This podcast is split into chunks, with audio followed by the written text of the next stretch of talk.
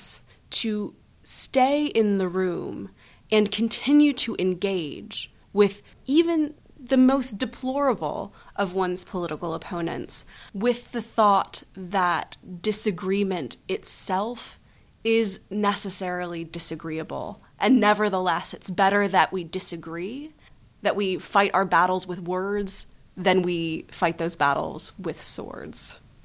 But I can disagree forcefully with you and maybe offend you in the process without fighting you. There is a distinction still between words and blows.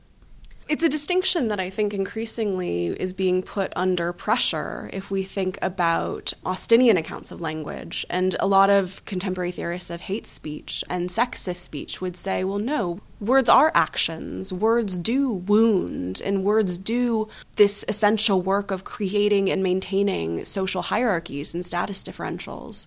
So, what really interested me in looking to the 16th and 17th centuries for a theory of what I would call mere civility as this kind of minimal conversational virtue that makes difficult disagreements possible is that in that period, no one ever would have made the case that, oh, well, disagreement is okay because words don't really matter anyway.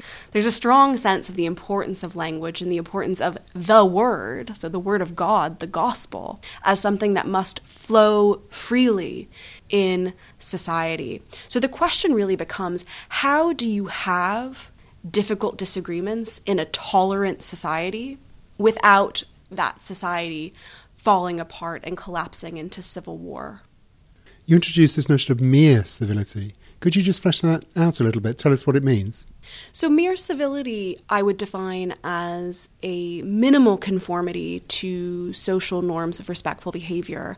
And specifically, it's the minimum necessary to keep a conversation going.